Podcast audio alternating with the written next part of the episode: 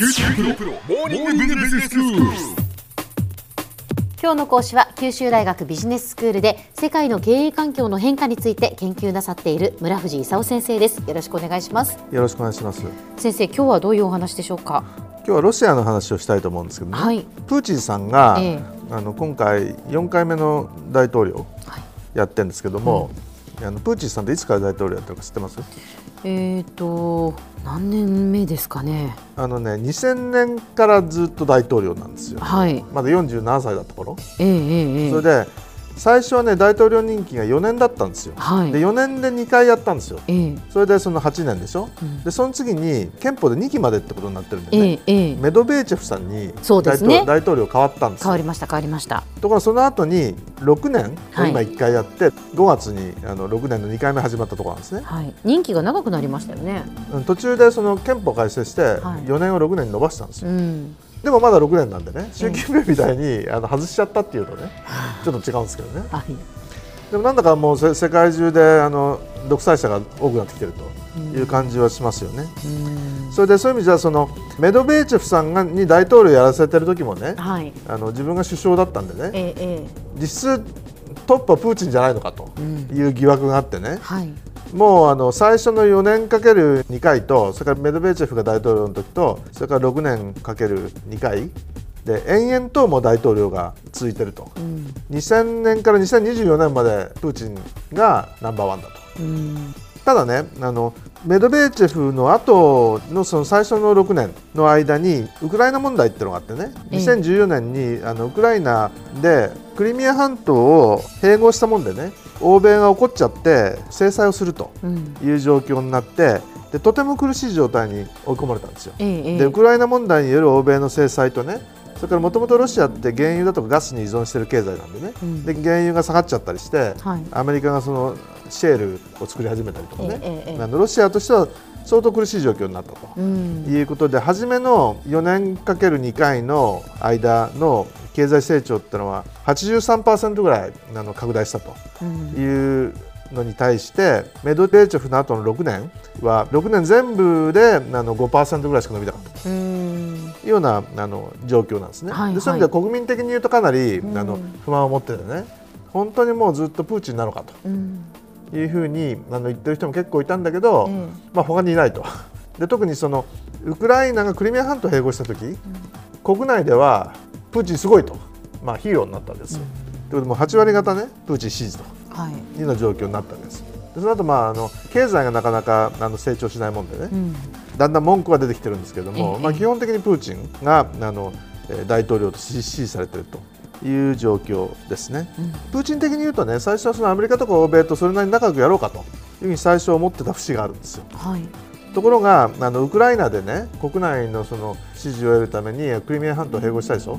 それでその欧米の制裁を受けて思うにいかんという中でねこれからどうするのかともうあのプーチンの支持者の中にはあのもう孤立主義でいいんじゃないかというような人とかね。中国と組んでアメリカと冷戦だとかね。そういう話が出てきてるところなんですよ。そうですか。でそうするとねその昔あのアメリカとソ連のね冷戦時代ってのがあったじゃないですか。はい。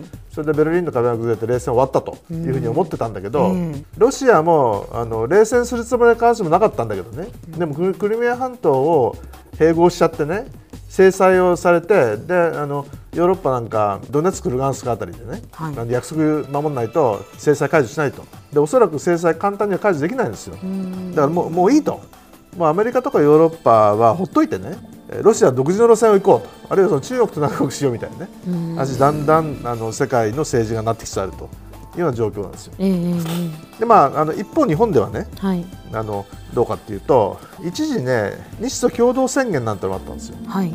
1956年の話なんですけどはい。ロシアのブルガーニン首相っていうとね鳩山首相っていうのがねええ。平和条約を締結するときに歯舞とシコタンをあの引き渡すとはいい。う約束したんですよ。ええまだあの平和条約結んでないですよちなみにね。うん。ところがその2島返還あのしてもらおうかって思った時に実はこれ反対したのはアメリカなんですよ。アメリカね冷戦当時しててね。はい。でその日本とロシアが仲仲良くするの嫌だと。でロシアもその、えー、2島返還するのはいいんだけど返還する時にアメリカの影響力を排除したいんでね歯舞シコタンにアメリカの基地作ってくれるのダメよとかね。それからそのロシアの太平洋艦隊が国後とエトロフの間のね国後水道ってなんですけどそこを抜けてったりするのダメっていうふうに言っちゃダメよとかね。で日本はねその約束がロシアとできないんですよ。それをするとねそのアアメリカが怒っちゃうとかねアメリカとの,、あの条約に安全保障条約に反するとかね、はい、いうことになっちゃってその約束ができないんですよ。だからそもそもその日本はアメリカに怒られずにねなんか返還してもらう可能性が本当にあるのかと。いう疑惑が実はあると。そうなんですね。でそういう意味じゃその安倍さんとそれからプーチンがなんかいろいろ仲良くお話してもね結局その問題が残ってるんでね。あの簡単には進まないと。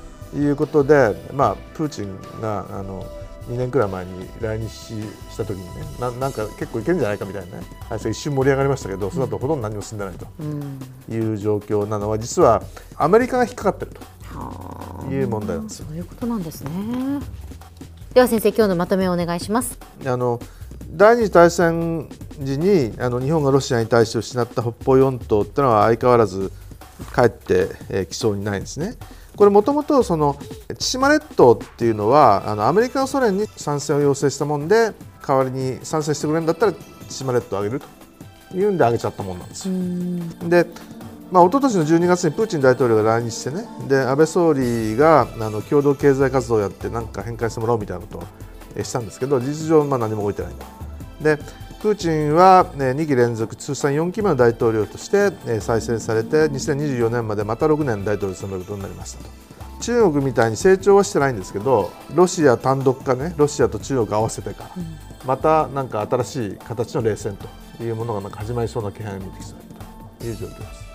今日の講師は九州大学ビジネススクールで世界の経営環境の変化について研究なさっている村藤勲先生でした。どうもありがとうございました。ありがとうございましたさて QT プロモーニングビジネススクールはブログからポッドキャストでもお聞きいただけます。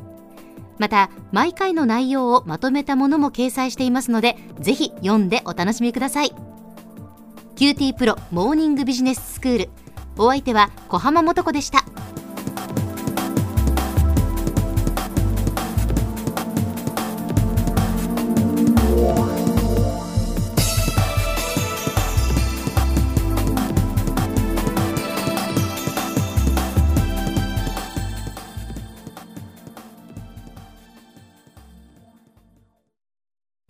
QT プロは通信ネットワーク、セキュリティ、クラウドなど QT ネットがお届けする ICT サービスです。